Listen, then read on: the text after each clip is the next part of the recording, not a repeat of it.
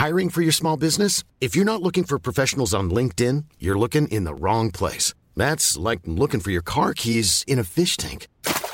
LinkedIn helps you hire professionals you can't find anywhere else, even those who aren't actively searching for a new job but might be open to the perfect role. In a given month, over 70% of LinkedIn users don't even visit other leading job sites. So start looking in the right place. With LinkedIn, you can hire professionals like a professional. Post your free job on linkedin.com/people today.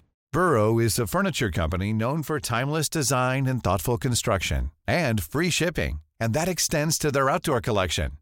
Their outdoor furniture is built to withstand the elements, featuring rust-proof stainless steel hardware, weather-ready teak, and quick-dry foam cushions. For Memorial Day, get 15% off your Borough purchase at borough.com/acast, and up to 25% off outdoor. That's up to 25% off outdoor furniture at borough.com/acast.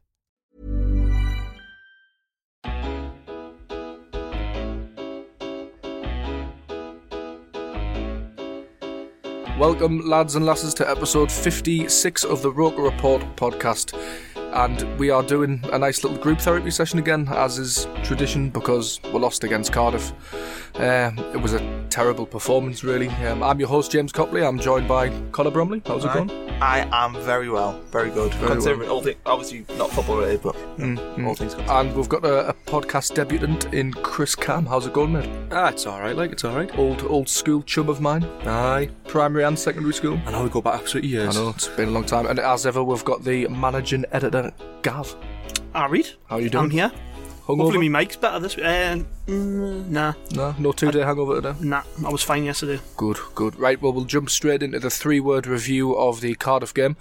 We have Graham, one of our writers, who says, "End it all." We have Nick Wiseman from It's the Hope, I Can't Stand, the fanzine, who do a column for us, which is kind of good. Mm-hmm. And it's the first time I've got the name right on the show, so I think I deserve some credit. He listens as well, so he's happy with that, cool. Yeah. He says, "Supine capitulation shocker." Fair. Why is Graham called Death Rogan? He's strange, isn't Goth, he? He's one of these Rogan emo kids. He's a strange boy. Reese Benson says, "Same old shite." Tom Atkinson says, "Wap, you are doomed." I like that one. It's the best one yet. Chris Jones says, "Please liquidate." Please just liquidate, even, sorry. Vito Sora says, "Can't be arsed." Sandra says, "Welcome, Accrington Stanley." That's realistic. That they could go up this year to League One. I know. Next year. Give over, man. Stu Robertson says, "Pass the vodka." Bob Murray, I don't know if it's the Bob Murray, like. Probably not. Could be, you never know. It says, "Unlucky, unwise, unstable." Will Green, "Same old crap." Nigel SAFC, "We're going down." Stephen Toward says, "Another shite performance." It's a bit of a theme. I was just about to say that. You might think we might have got beat at the weekend. And it was an absolute shocker. I mean, I'll start if you don't mind for a change. My dad and my brother are Cardiff fans, and they went to the game. My dad used to live up here, and he's been going to Cardiff for years. He's had a season ticket with my little brother for the last two. And when I asked him about the game, he said it's the worst team he's seen at the Cardiff City Stadium since Rotherham last year, and we offered nothing going forward at all. That's something that quite a few fans of teams have said about us, and it's concerning. Yeah, recently especially. I remember Barnsley fans saying the same. That Barnsley game was bad. That was as bad as yesterday. But the thing is, with the game at the weekend, Cardiff were as bad as us for 45 minutes, and then we just done that thing we tend to do quite often these days, which is fall a bit straight after the half-time break. A 46-minute goal is just terrible. I mean, we'd been... Was it 30 seconds in, something like that? We'd been bad in the first half, but as you say, you kind of... You're saying to them at half-time, right, you've been shite. That's a let-off. You go out now and you perform. We're lucky to be 0-0. You go out now and you prove your worth, and they just didn't. Right. I've put something on the site about this today, but it just seems that crap teams manage to swat us aside purely because we're small and weak. And that's kind of the gist of the performance on the weekend again. The first goal was like... Billy Jones got out-muscled far too easily, and then the keeper, I mean, gets nowhere near it, and it's the same type of goal every week. All a team has to have against Sunderland is a bit of pace out wide and a centre-forward with a bit of strength and height, and the win. Alright, well, we offer no pace up front. Chris, did you think anybody came out of the game with any credit at all? No, not one. There's a couple of players that I thought showed signs that they could go on and do something in the team. Only minute 6. Yeah, see, Honeyman's always a sixth. You got a four this week. Who did the player ratings? Alex. He may well have got a four this week, but he's like the perennial six, Honeyman. I sort of put Gooch in the same category of these players who put the graft in the work. They seem to get it. They get the idea of what some of the fans want, but then they just don't have any. They don't have enough quality. They had moments where you could see them trying to do something between the two of them, passing the ball, moving it around the box, and then one of them would just place it 2 yards behind the other and would break down again. And it was the same over and over and over. We just need somebody. Well, we need more than just one somebody. We need a couple of players at the back and in midfield who can grab hold of them and get a bit of quality in the passing and the movement again. Can we stay up though, Connor? To be honest, this weekend's the first time I've felt genuine fear. I normally, me too. Like, yeah, I felt like even though we were down there and I know they were playing bad, but I just didn't believe they could go down because they're Sunderland and they shouldn't be in League One. But this weekend, we're 3 points off safety now. Well, yeah, it just proves though that we're not too big to go down. We're in this mess, and the only way out of it is probably just going to take a lot of luck. Look in the transfer market, look on the field, because at the minute we probably are in the three worst teams in the league. Certainly from what I've seen, watching 27 games played now, I've not seen many teams worse than us this year. But really, I can't even think of one off the top of my head. But we've got a massive injury crisis. Like the likes of Gibson, who has turned out to be on the couple of showings on the couple of games he played when Coleman came in, he looked vital, and our luck, he's injured, he's going to be out for a long time. We're missing Watmore, we've sold James Vaughan, James Vaughan's gone, Lewis Grabban's gone back to Bournemouth. We're not looking like we're going to spend any money. We've got a youngster in at the back, he can't do it by himself. Is Bain going to be able to spend anything on Coleman's behalf? Is Short going to let him? I think they could get the situation where he sort of feels forced. I can't believe for 1 minute that Ellis Short and Martin Bain will not put up a fight to say go down to League One. I don't know if that means they'll necessarily put funds into it, but I can't imagine that he's going to willingly let an asset go down into League One without putting up any fight whatsoever. I was just about to say, there's a theory behind this that Ellis Short's as rich as he is, but whenever something happens with Sunderland AFC, it just goes on to the club's debt. When he sells the club, that debt stays with the club. It doesn't come, it doesn't go with Ellis Short, so he's kind of happy to let that debt sit there. That's true, but he is owed a lot of money as well. Like a lot of the money owed is money owed to him, so he stands to lose a lot of money, and he stands to lose more money with the team going down. I don't know if he will. I probably won't spend money, but like, saying that I want him just to see it and just be like, please. I'm really starting to think he's not going to spend money, because look at his track record over the past 18 months. It's not looking likely, is it? If he was going to spend money, he would have spent money by now. Well, he's actively said he wants to sell the club, so why on earth would he invest any of his money from that point? Yeah, I think we're just kidding ourselves that, as you say, to kind of like make ourselves feel better in these massive group therapy sessions we'll have weekly. He'll definitely spend some money, lads. I don't think he's going to. I think he'll spend. I don't think he's going to. Gav, how do you see it? I don't see him budging on his stance, because we're the 5th, is it the 15th or the 16th today? 15th of January. We're now halfway through the month. If he was going to spend money, we would have bought players by now, I think. I think it's quite clear that with the aggressive nature of the way we're trying to push players out the squad, with Grabban obviously leaving because he didn't want to stay, Vaughan's being sold pretty quickly without a replacement lined up clearly, Rodwell apparently being offered a free transfer. I mean, we're obviously trying to get rid of players very quickly, and I would imagine that's because we need to free up wages to even bring anyone in. John Walters probably wouldn't be cheap, but then you've got their manager coming out at the weekend suggesting that he might not let him go later in the window, which doesn't suit us at all. I have no idea what kind of targets we've got lined up, but they're all going to be loans. I mean, the free agent market is dead. There's nobody really available of any worth to Sunderland at the minute. So I would, to be honest, I think we're banking on maybe getting a couple of kids in on loan, and getting players back fit from injury. It's such a hard environment for kids to come into this club in its current state. I think it's like, you look at Browning's done reasonably well, but it can go the other way. Like we talked on the pod last week about Galloway, it's not worked out for him. But has Browning done reasonably well? I mean, he's compared to the relatively to the rest of his squad. I I think we've. I mean, that defence gets a lot of pressure on it. You got to take it. No, I mean, I'm not saying he's not been one of the better performers. I think he has had good games. I just think he's kind of fell into the same trap the rest of them have, which is he's struggled when under pressure. This is the problem I've kind of got with the direction we seem to be going with recruiting loan players from top sides that are kids, is that have they got the mentality to deal with the pressure ball which is Sunderland at the minute? I don't think that's possible, to be honest. Clark Salter came pretty highly recommended. John Terry saying he's one of the more vocal youngsters he's came across. He very complimentary of him. But I mean, this is a different kettle of fish to anything these lads have ever really been involved with, I would imagine. And I mean, it makes the game at the weekend look all the more, intense and important, because I think if we can win at the weekend, it shows potential signings that we aren't a lost cause.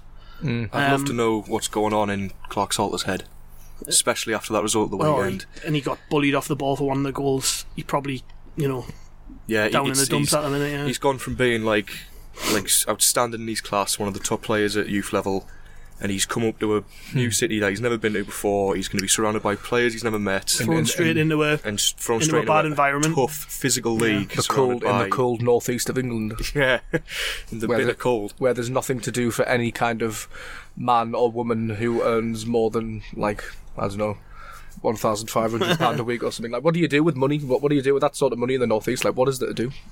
Just get pissed. Yeah, but you can't. Well, I don't know. Half the squad. I'd buy loads of Dixon's pies if it was me. That's true. That's true. I've got a question on Twitter from David GB, who asks, John O'Shea still getting a game even though he can't run, can't tackle, can't pass, can't organise the defence around him. Why? I think bluntly it's injuries, isn't it, at the moment? Yeah. Who else? I mean, who else we're going to play? They say injuries, but I mean, even if Kone was fit, I don't think you'd play him. I think O'Shea, when he's fit, plays every game regardless, because of the situation we're in.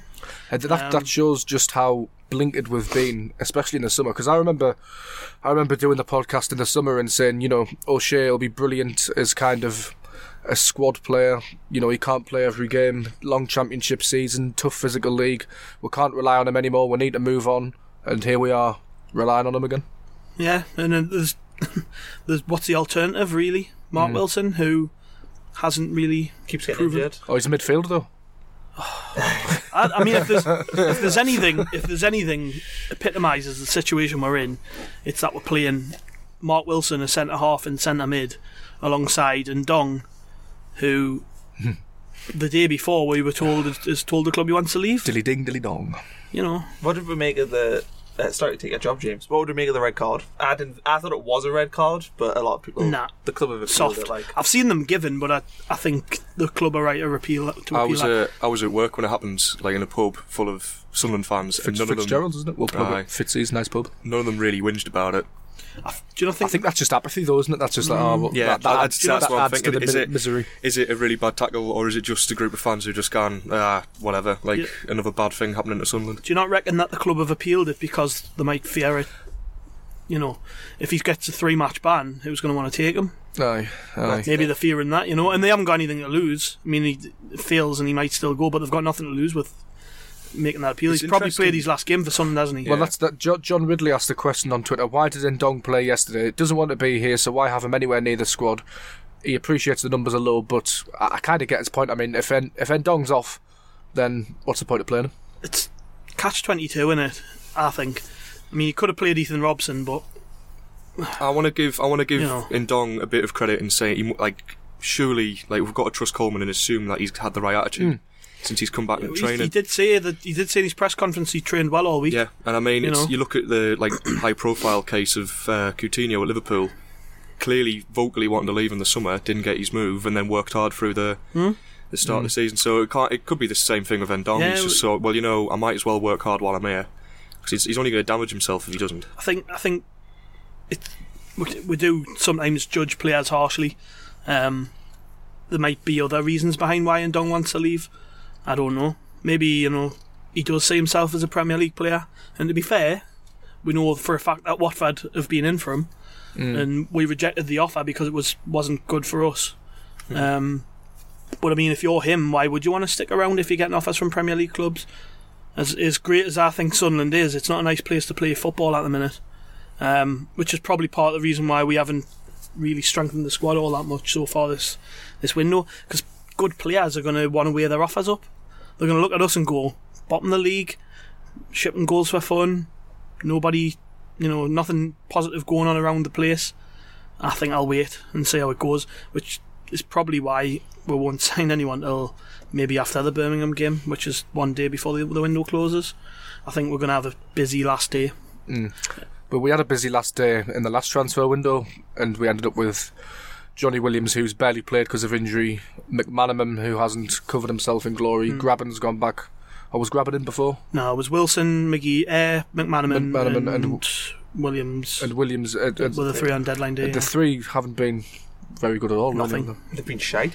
The three. I mean, Williams has had like tokens of shite. All rightness. Yeah, but I would like to have seen how he would have got on with Coleman. But the thing is, he's a not to be nasty about him, but like he is an injured player. He spent his whole career injured, so why we're expecting him to play every game? It just wasn't likely to happen, and it's proven again that he's injured. You look at Wilson. I expected like things from Wilson. I thought he was going to be a decent player, but he's came in. And he just looks. He doesn't even look like a championship standard centre back. To give him some benefit, I think we were made aware before the Borough game he was injured, and he played through injury against Borough. Looked a mile away, but he did. He was playing out of position and injured. That's the thing. If he's got that attitude and he has got that work ethic, then I've got no problem with him being in the team, because it's you have to. But he's so bad defensively. I know, he's not doing anything good as a centre back. It's awful, because it's like, I'm at a point now where I'm sort of forgiving players for being rubbish because they want to be here. Because they want to be here, and it's like, and it shouldn't be the case. You know what I mean? We should be looking at good players. I was there just to ask you all what you think at the end of the season. If you were a footballer languishing about in like bottom of championship or whatever, and you got a choice between signing for Sunderland or signing for Wigan, by the end of the season, which do you think would have been the right decision? Wigan, probably Wigan, because they're going up. And we've sold them James Vaughan, so that'll be the ultimate banter next season, is when James Vaughan is in the league above us. The thing is, it just shows you how poor our squad options have been this season. He's not going to Wigan to play every week. No, he's going to... He's back up. He's back up to Greg and Nick Powell. He's going to do what we thought he was going to do for us this season. Basically, but in the league below us, which just shows you how much you want to get away from Sunderland. To be fair, Wigan isn't too far away from where he grew up. He probably wanted to get back close to home. Apparently he's got a lot of close friends who play for Wigan, so I don't begrudge on the move, because to be honest, he's played 27 games for us and been shitting the majority of them. He's quite clearly not up to scratch. He likes a little cup of the ears to the fans as well, so. He likes a bite on Twitter as well. It's actually nice that we've cut short a spell when it's obviously not working. Like, how often has Rodwell, case in point, been here since 2014? We'll get on to him. How often do we sign a player and struggle to get rid of them? Well, and then send them out on loan, and we'll go around the world and the motions with these players, don't we? Coleman said, didn't he, after the Vaughan sale, look, it's not worked for 6 months. What's the point in carrying on? See you later. Talking about Coleman, I think I have been impressed with him since he's come in, and I maybe do have a little bit more sympathy with Simon Grayson than I did, even though he made really, really bad mistakes. I don't place the blame for this at the moment at Coleman's door. I don't understand what he can do better, to be honest, what system he can play. There's little things here and there, substitutions, but you're always going to have stuff like that, even in the winning side. But I just like the fact that he's not been taken for a mug. Over the Ndong transfer, which we'll get onto now, Watford offered... What did they offer? A loan. It was the offer that he talked about. Yeah, the loan 75% offer. 75% of games. And he said, well, I'm not accepting that because we'll just get our pants pulled down. And you know for a fact that in the couple of years gone by, probably from Big Sam to Coleman, that would have been accepted, and we would have had our pants pulled down. I love that about Coleman, because I mean, I don't know what level of involvement Martin Bain has in signings.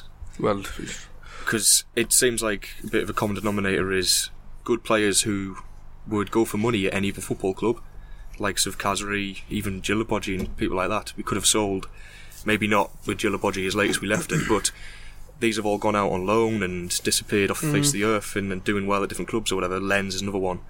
Why couldn't we have just sold them, made a bit of money on them? Why are we the ones being held to account every single time? I think the reasoning behind that was that next summer we haven't got another Jordan Pickford to sell. We can sell these players who are out on loan and make a bit of money next summer. I think that's mainly the reason. But that's yeah. I mean, if that's the case, then that's fine. But I'm still sceptical if that'll even happen, because they're out on loan now. Come the end of the season, do the other club turn around and say, "Oh yeah, well we're not buying them." They go. Lens and Barini have to go. Like, that has to go through. Whereas Kazri doesn't. I don't think. But luckily for us, with Djilobodji and Kazri, they're doing really well. Yeah. Lens and Barini, on the other hand, aren't. Luckily, but then that just underlines the annoyance for me. Is like, oh, they've gone somewhere else and do really well. Like, how Sunderland is that? It's just so Sunderland. Yeah, there's a part of us kind of wonders why we didn't stand firm on players like Kazri and went, look, you're not going anywhere. We need you this season, and then maybe got a good 6 months out of him. Sold them in this window. It says a lot about the attitude that the players went down and didn't think to themselves, well, I owe these fans, who they're so quick to talk about on social media about how wonderful we are and that. Why don't they go down and think, well, I owe these fans a season to try and amend their mistakes? Kone suddenly sprung back up on Twitter again recently. Since it's January, he's just started kind of reminding everybody that he's still here with the odd tweet. So I could do sit-ups, look at me. And the ironic thing is he kind of he did this whole tweet all working back and stuff like that and looking to get back into the side, and he posted a picture of him in the Leicester game from like, was it 2 seasons ago? Winning a header against someone small. Yeah, and it's like, you've got to go that far back to find something good that he's done. It's ridiculous. But Kone, I mean, we're going to struggle to sell him, I think. I mean, it transpired the other day that we haven't had any offers for him. I'm not surprised, to be honest, because who's going to take a risk on a player who's barely played for 18 months? I wouldn't make an offer for a player who's... He'll go on loan, 100%. I don't think we'll get money for him. The thing is, though, we stupidly gave him a new contract, so he's actually contracted now and for another 3.5 years. Because we gave him that contract last year to try and keep him sweet when he just came to the club. So he could be the sort of player that, you know, next year in League One, if they can't offload him, you know, you're going to be stuck probably paying him 30-40 grand a week. That's got to be up there with one of the worst transfer decisions in this club's history, and we've had some bad ones. We thought it was a great coup for Moyes at the time, didn't we? 18 million we turned down from Everton for him. We won't even get a fraction of that now. We probably could have squeezed them for a bit more as well. Probably, yeah. Probably could have got 20 or 25. At the time, I remember the reasoning people were saying, "Oh, it's Moyes trying to make a statement. Like, you can't push your weight around with me about." But I mean, he was gone in the summer and was stuck with Kone. I don't blame Moyes for that. I think at the time he had to show he had that bit of character. Oh, hindsight's wonderful, obviously. Yeah. I mean, he would have got pelters if he'd have let him go. And you know, at the time, it was the right decision to keep him, because we thought he was going to be the player that he was. I mean, that all looked rosy when Moyes came in. Everyone was delighted, wasn't it? Although the whole reason he was upset, Kone was upset, was because he was promised a contract, and then Moyes didn't honour that promise until about 2 months later, didn't he? Until the day after the deadline, I think he gave him a new contract. That was a bit bizarre. The thing is, though, if we did sell him for 20 million, Moyes would have invested the money badly, so, I mean, we would have lost either way. Either way, we would have ended up with a crock. So, yeah. But despite all this chaos, Coleman still says that he has no regrets over Jordan Sunderland, and he's at an absolutely fabulous football club, and I'm struggling to even agree with them at the moment. Like, is this a fabulous football club? Well, like, just to go back to what I was talking about with my dad and me little brother. My little brother's 10, 11, and over the years we've always had a bit of banter as he started to get into football, and I've always been able to throw them, but look how well supported Sunderland are, you know, look how good our fans are. When we've got something to shout about, we get passionate, and just as he's coming of age and he can understand that, we're just so rubbish. So I just thank you, Sunderland, for making me look like an idiot to family, because I do. They're still getting more people than what Cardiff gets, so. Well, just about. I don't know, their ground was empty the weekend. Was it? It looked empty. I bet you there must have been less than 20,000. Well, 15 to 20,000. Dad, if you're listening, he's called Richard, so Dick is appropriate. You Cardiff fans are shit. There we go. There's my rant over. I didn't quite say that. He might be big and hard. I'm not starting on him. Like, I'll leave that to you. No, he's quite tall. Bless him, but he's old now, so he'll be fine. All right. He'll be sat tight-fisted listening to this tomorrow, because he's going to listen. So. Oh, is he? Yeah. I just needed to get that in there. Hello, Dick. Hello. Fantastic. Well, I do shout out.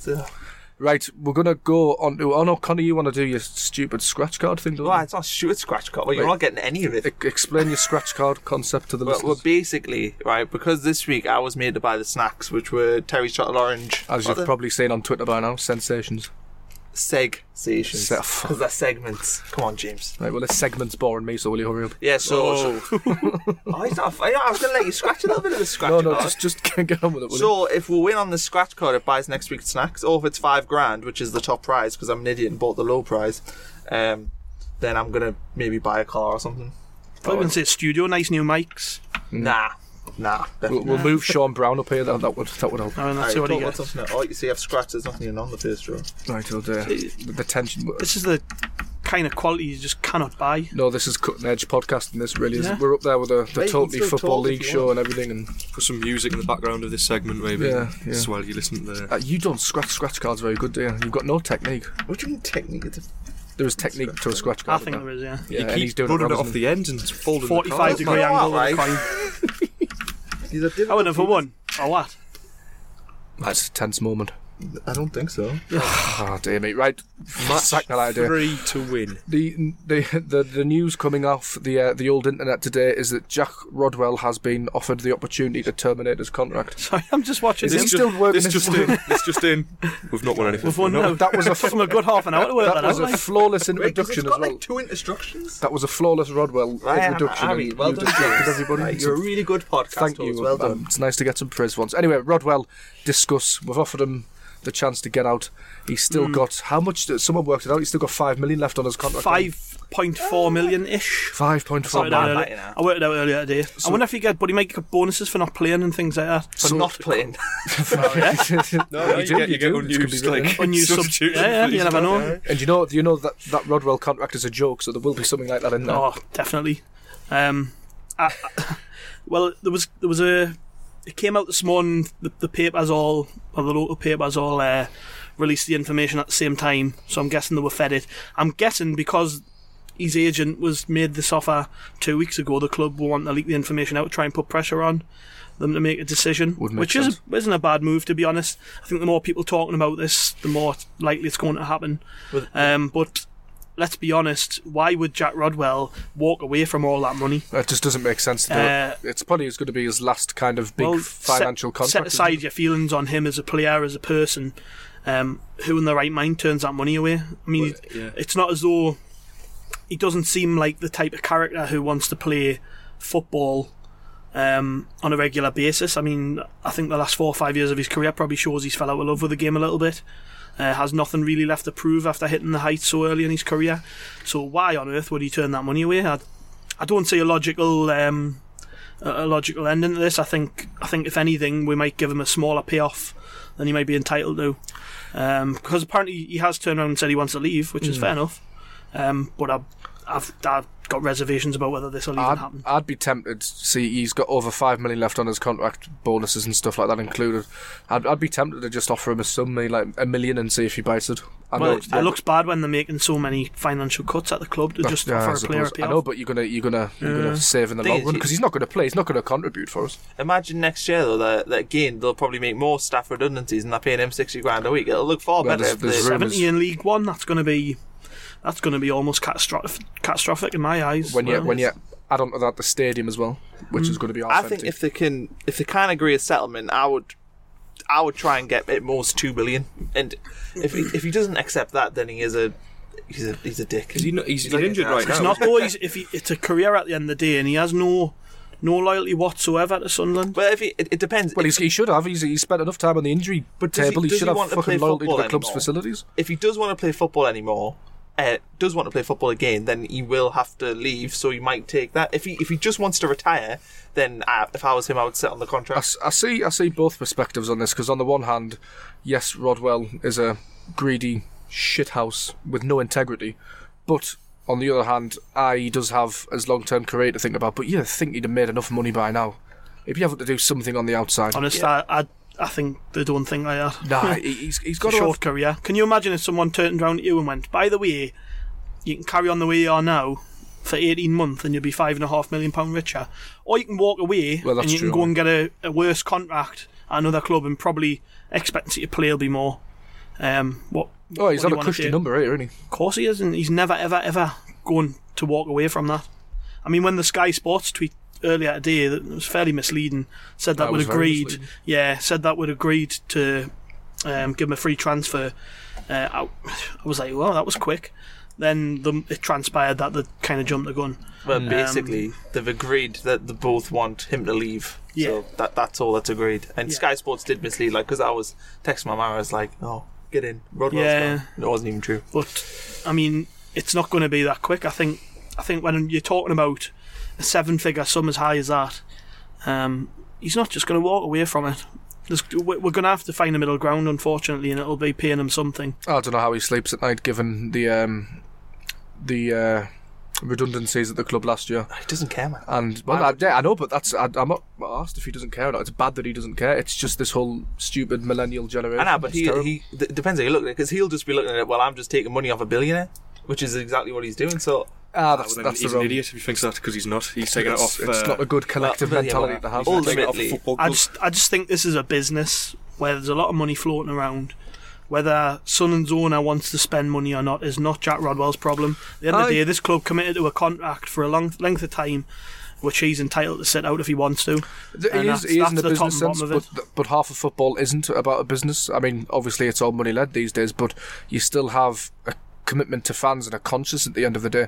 That's why last year I couldn't get my head around the trip to the Jolly to New York and then the redundancies. You know what I mean? There comes a point in any human's life where you have to consider people that are below you in the food chain, so to speak. And I think that distinguishes the nice people from the bad people in this world, and that's a fact of life. You can say what you want about him being under contract and stuff, and maybe if I had his money I might feel differently, but there's plenty of examples of people being in, you know, having a bit of integrity and doing the right thing, so to speak. You wouldn't feel any different if you had that money, you know what I mean? If you feel that way about something, the money shouldn't change it. Like, favourite story is Fernando Alonso, the Formula 1 driver, who's living in Monaco, where all the Formula 1 drivers live, and then when Spain got into financial trouble, he moved back, bought a house in Spain and started paying his taxes. I was just like, wonderful. That's like type of character that you need at Sunderland Football Club, but unfortunately he's a Formula 1 driver. You look like, I know, like Daddy Graham and the Hartlepool thing over there, and I encourage anybody to try and support that, and there's a GoFundMe type thing. Hartlepool are in big trouble, kind of an indicative of like northeast football, but Danny Graham's donated a bit of money out of his own pocket. What startled me is with that is, you know, it comes down to the fans having to pay, but yet we pay. Essentially, we end up paying, because you pay for Sky and you pay for your season tickets, and like none of the players really are stepping up to do anything in the northeast. Well, precisely. Like Steve Gibson, I don't want to call out Steve Gibson too much, he's a great bloke, but they got helped out by Hartlepool so much in the 80s when they were going under. So, you know, why not return the favour? Yeah. I don't know. Well, it is a sad state of affairs, and Rodwell's kind of he's just he could sort Hartlepool out in a month. If ever a player was kind of representative of Sunderland's recent history, it's Rodwell, isn't it? Everything from the lack of an infrastructure at the club to the transfers to the scouting, he's just injuries. Yeah. Anyway, well, on that Jack Rodwell bombshell, we'll take a quick break. Hello and welcome back to part 2 of the Roker Report podcast. I'm going to throw you over to our own Colin Bromley, who's been doing some statistical research. He thinks he's Blythe's answer to Opta, so here we go. That was that part. Bit of Wikipedia in there, who scored that goal, that's really it. That's good enough, I was just doing some, a little bit of research today, and I was looking at times we've been beaten by 3 or more goals. So just to lighten the mood. Since 08-09, right, and it's mind-boggling. If you work it out, we lose by 3 or more goals in 10% of our games. So 1 in 10 are losing by 3 or more. It's ridiculous. And you look at some of them, like last year, we got tonked 3-0 off Everton, 4-1 off Arsenal, 3-0 at Swansea, 4-1 off Burnley, 4-0 at Southampton, 3-0 Chelsea, 5-1 at 3-0 Man United, 5-1 at Chelsea, and then this year 3-0 at Barnsley, 5-2 at Ipswich, 3-0 at Sheffield United, 4-0 at Cardiff. You've got the 8-0 we lost at Southampton, the 6-2.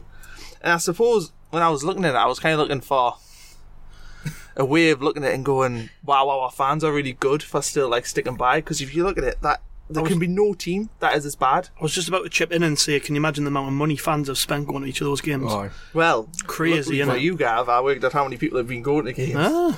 So since 13-14 4.3 million people have been to Sunderland home games. We've won 24 home games since then, which means that we only win one home game per just under 200,000 people. Jesus. Which is, again, just mind-boggling. I mean, I did transfers as well, so this is since 12-13. Been busy, hasn't he? I have. It took us about 2 hours doing this.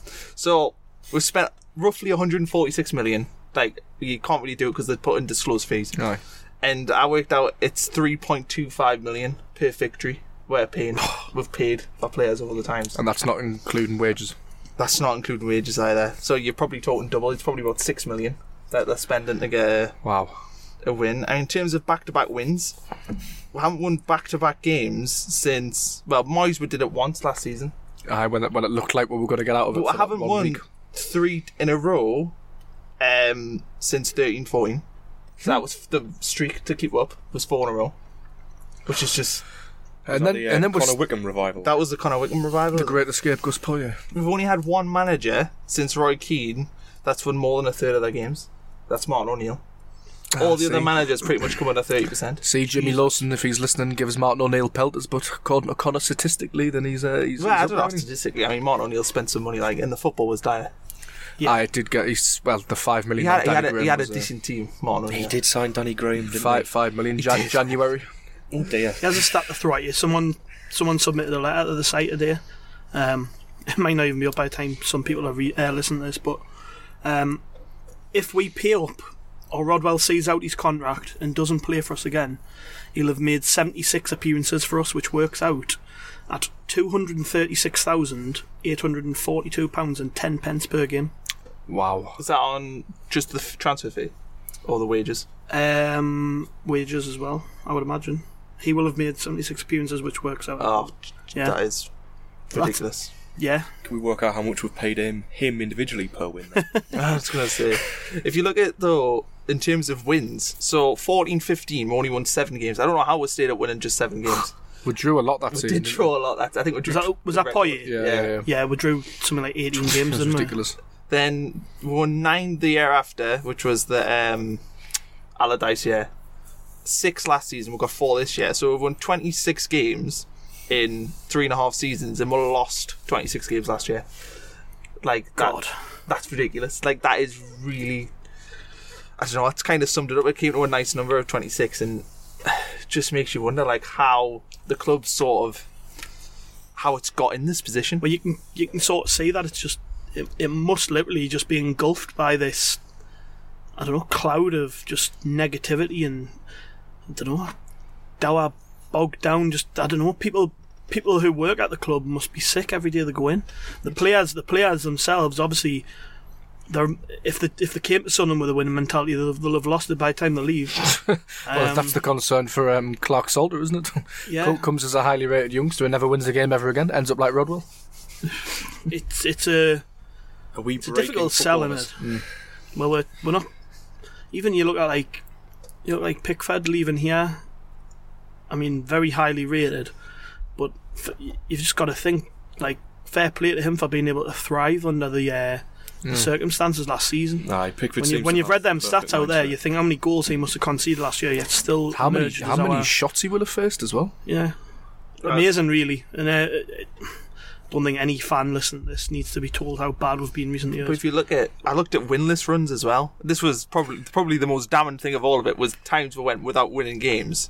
So this is in the league as well, yeah. Yeah, so since 13-14, we had a 9-game streak, which was right at the start of the year under De Canio. Then we had a 6-game and an 8-game. The next year we had a 7-game streak, a 5-game streak, a 6-game streak, a 7-game streak. The year after we had a 6-game streak, a 4-game streak, a 5-game streak and a 9-game streak.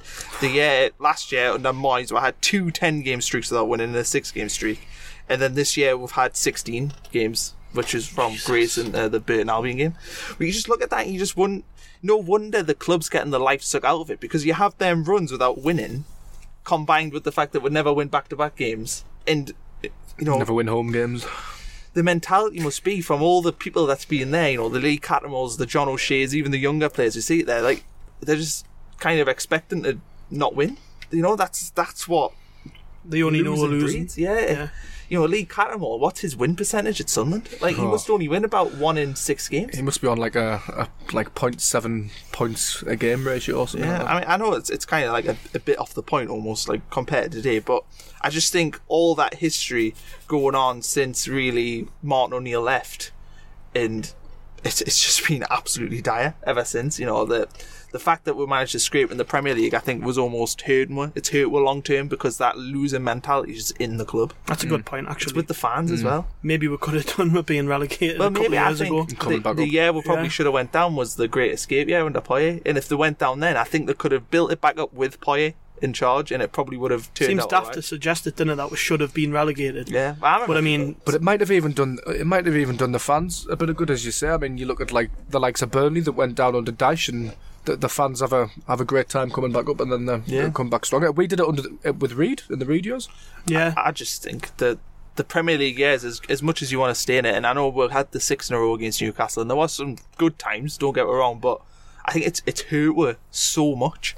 Being in that league and losing just so often, you're coming pretty much every weekend expecting to get beat. You think the home games we've lost, 4-0 to Southampton, 4-1 to Crystal Palace, 4-0 to Aston Villa, QPR coming up here and getting QPR, the big results. Remember Norwich being 3-1 up in the side with 20 minutes. Yeah, you know, you think about them games, but it just destroys the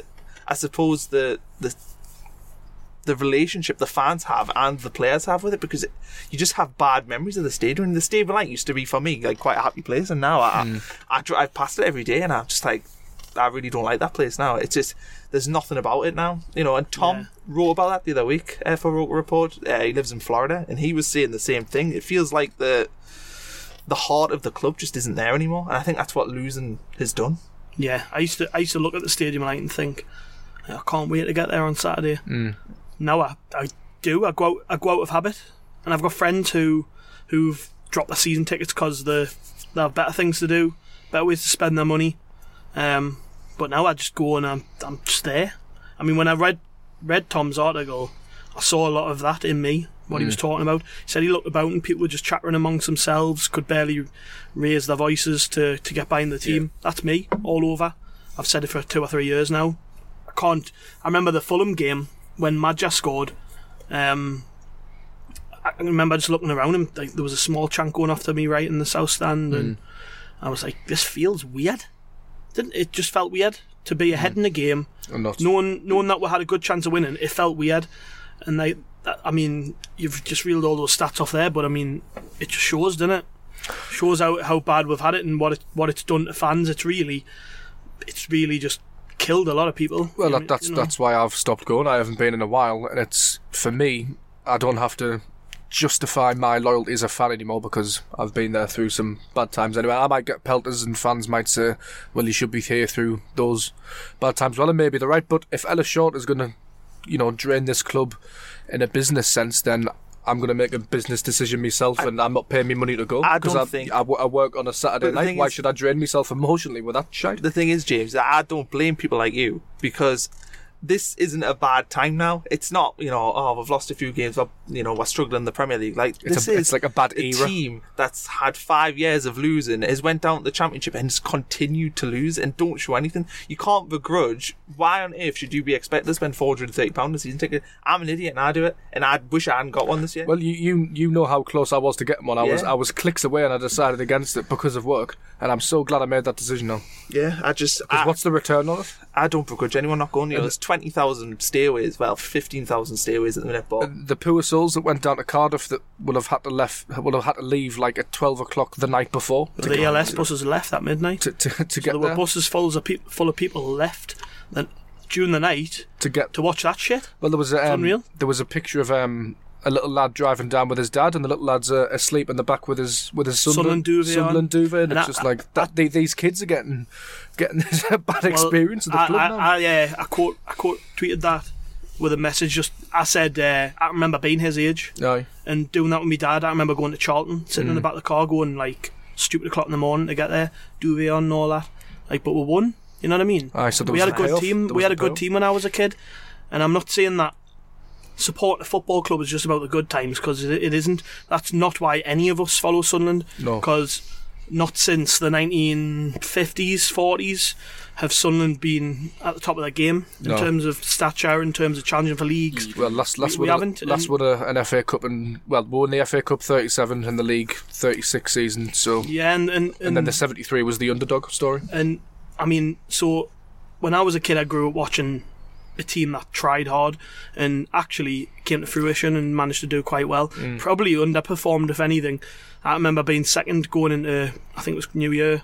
Was it a game at West Ham or something? I think it was Man United, actually. But I mean, I remember United in February 2001. We were first against second. Well, I can remember that, and I remember going to games when I was that age, and that's what made me fall in love with Sunderland. Where you think kids now, what they got to hang on to. Someone made a very good point actually about this and said, like, because I listed names of players. I said, like, I had Quinn, I had Alex Ray, Kevin Ball, Thomas Sorensen, Kevin Ball, Phillips, like, and these even idolised those as players. Even exciting players like, dare I say it, Lee Clark. Yeah, stuff like that. And then after them, there was Julio Walker, Stephen Elliott to a lesser extent. I love Stephen Elliott, Sorensen, Stewart. Yeah, but kids now who have they really got to look up to? And in this era of choice as well.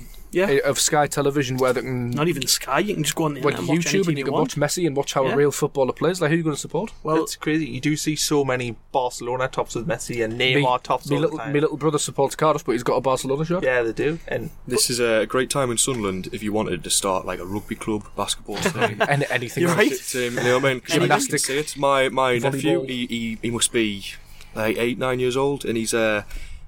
He was an absolute diehard Sunderland fan. He knew more about, like, facts and stats than me. He was telling me about do you remember that time we beat Newcastle 1-0 and it was on Match of the Day, and the game we ended up second on Match of the Day, which was really upsetting because the game before Olivier Giroud got sent off against Liverpool in the 29th minute. I'm going, like, what are you talking about? Like, what is going on? Yeah. Absolutely obsessed. So I went to him, like, who's your two favourite players? And he went, Fabio Barini and Adam Johnson. Yeah.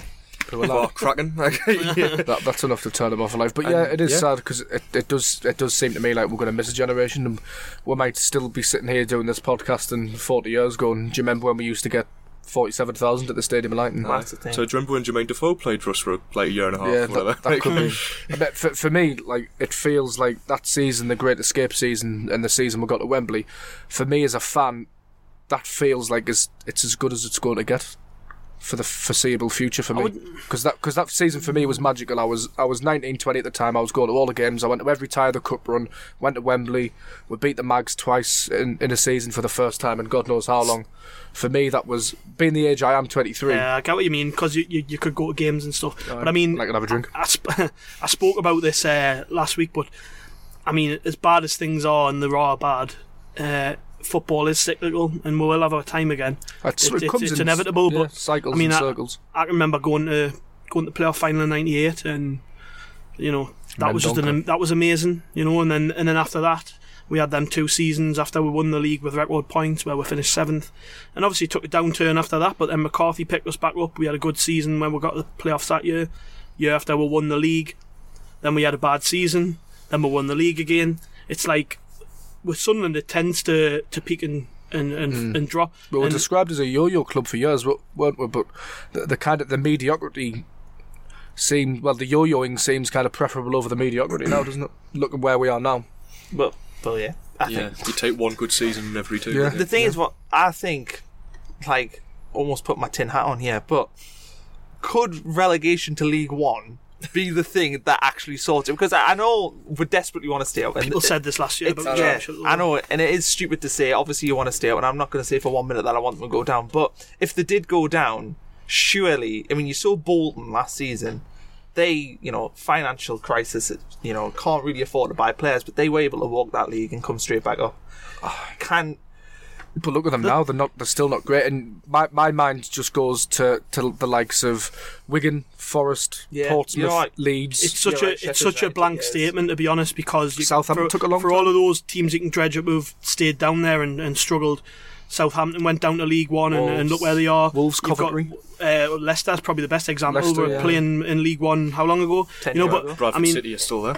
But the thing is that every club is different, the financial situations are different, the players they've got are different, the managers are different, the way things are ran off the pitch. Like, Sunderland at the minute are a complete oddity in my eyes. I don't think a club this size has ever, for a lot, not in the era of money I don't think a club of our size have ever struggled as badly as this. No, Aston Villa looked like it's such a unique situation, I think. I mean, we can't compare what may happen or what may not happen to Sunderland. We can't compare it to any other club because I just don't think it's ever happened before. And I think relegation to League One would be the final nail in the coffin. I think we'd struggle to sell the club. I don't think there would be any money even if it went down, because why would there be?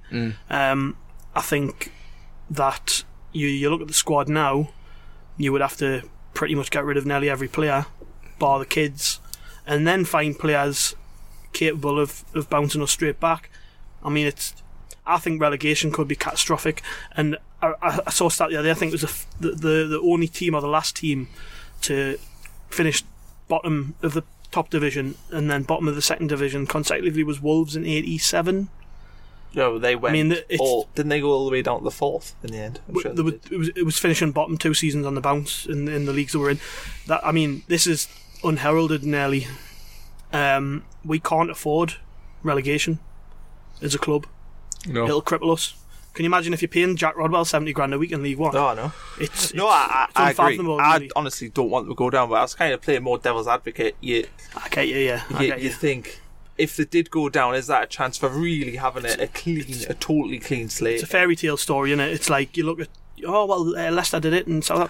But I mean, like I say, we're a total. There's no way of predicting it, and you couldn't say for definite whether going down would be a good thing. And we appear to be like more of a basket case than the rest of them put together, so it's hard. Just to quickly gloss over a couple of rumours, we have been linked with Tom Bradshaw today on account of him being available in Welsh, which seems to be Championship, which seems to be I'll just run through him quickly. Was it James Henchard? Or was James Henchard did a bit of a fact file on rokereport.com. Check that out. He was born in Shrewsbury. He's 25. He began his career with Aberystwyth Town before signing for his hometown club in 2009. 5 years at Shrewsbury, 17 goals in 89 appearances. Went to Walsall 2014. Had a 1 in 2 goal ratio. 1 in 2 matches ratio. Easy for me to say. Scores every other game. Aye, that's the one. Was signed by Paul Heckenbottom for Barnsley in the summer of 2016. As a reasonable record, kind of 15 times in 16 championship appearances. Less than 1 in 4. He's basically James Vaughan. He's 5'8". He plays for a poor team and doesn't score goals. Bit younger. I mean, I'm not really that enamoured with the link, and it's probably a bit lazy journalism again. Watch him sign tomorrow, but he's not even Welsh. He's from Shrewsbury. But the fee that I saw was 700,000. Yeah, but Copley's Welsh apparently, and he's from somewhere. We've been through this loads of times. I don't need to explain. My dad's Welsh, my nan's Welsh. They all live in Cardiff. I've lived in Wales. Anyway, I lived in Wales for 3 years. You come from fucking Blyth, mate. Bite. I know. I'll just clear this up. You come from. There's a reason you got fish hooks next to your name on my phone. You come from the end of the earth in Blyth. Like, what is in Blyth? It's a terrible place. But a football team that's winning games. Well, yeah, but they're still rubbish, and you're still a bunch of Geordies, so probably you can't have everything, can you? I reckon Blyth would probably beat us out. Yeah, probably. Anyway, back to Tom Bradshaw. It's a no from me. Like, I am not enamoured, like you say. I don't think there's anything in particular. Well, the only plus side to signing Tom Bradshaw would be that he's a striker and we need two of those.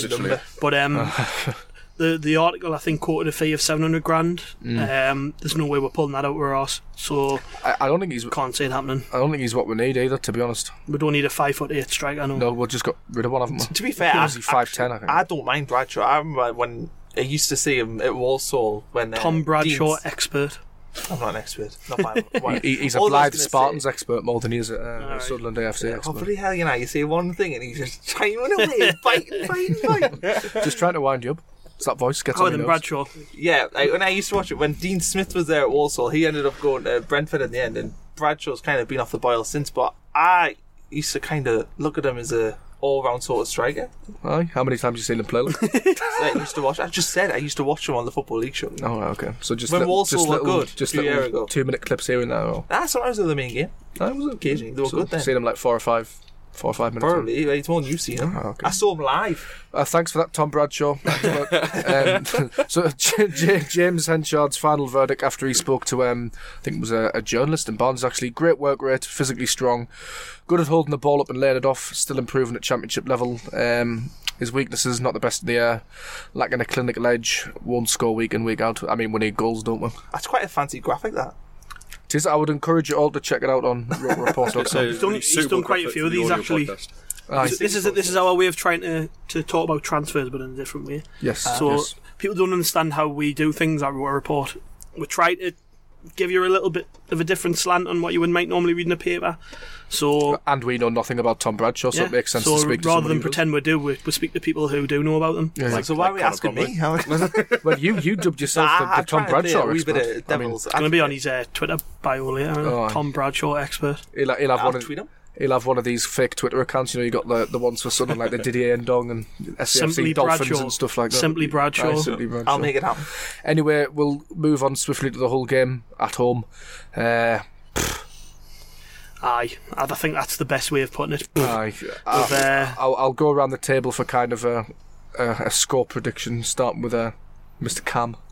2-0 Hull, David Mailer and Amina Mohamed each scored. He's not there anymore. He's still scored. He's a Villa man. Oh, he'll still score. He'll come over. It's just a one-game header. This shows how totally detached I am. I don't even know Amina Mohamed went to Villa. I used to like Al Mohamed. I used to think he was decent. We used to call it Elmo time because Martin O'Neill would bring him on without fail for the last 5 minutes of every game. You used to win so many headers. I used to get so much. Aye, but then do you remember when everyone worked it out and Bruce still had Mignolet pinging the ball to his head? Aye.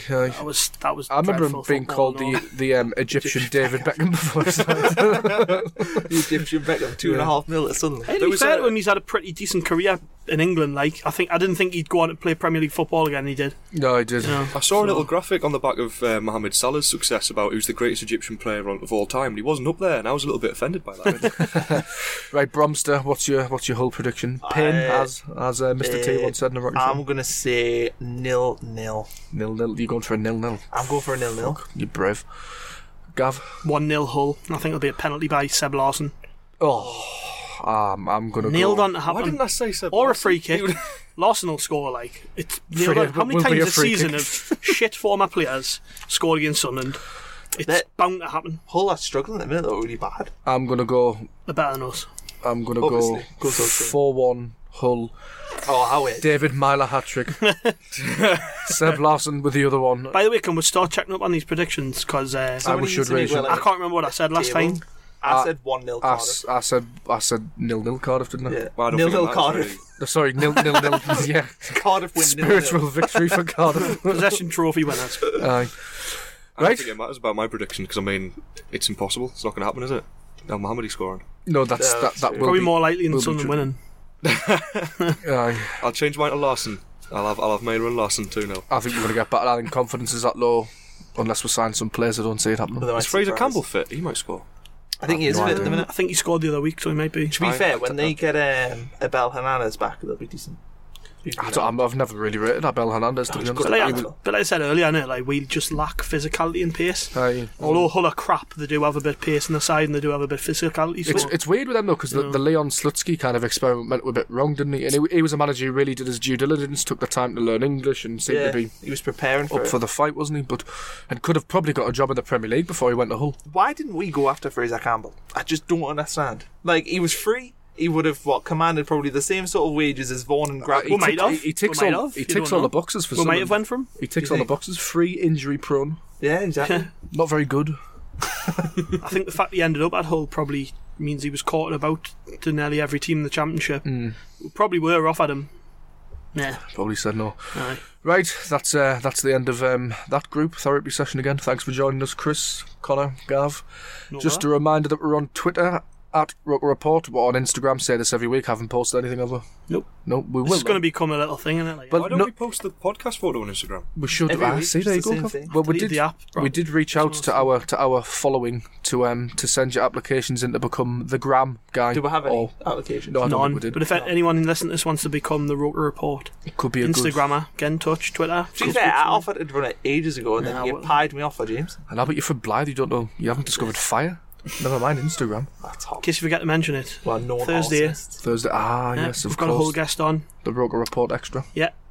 Graham. So make sure you tune in for that. Graham, who is named, what's his Death Rogan. I've asked him about that because that's just a weird. Your friendly neighbourhood emo bringing the rug report extra deal. And what else are we on? Oh, visit the site, of course, because there's a lot of great content by a lot of lads fans. So what more do you need? Rugreport.com. Champion, thanks for listening. See ya.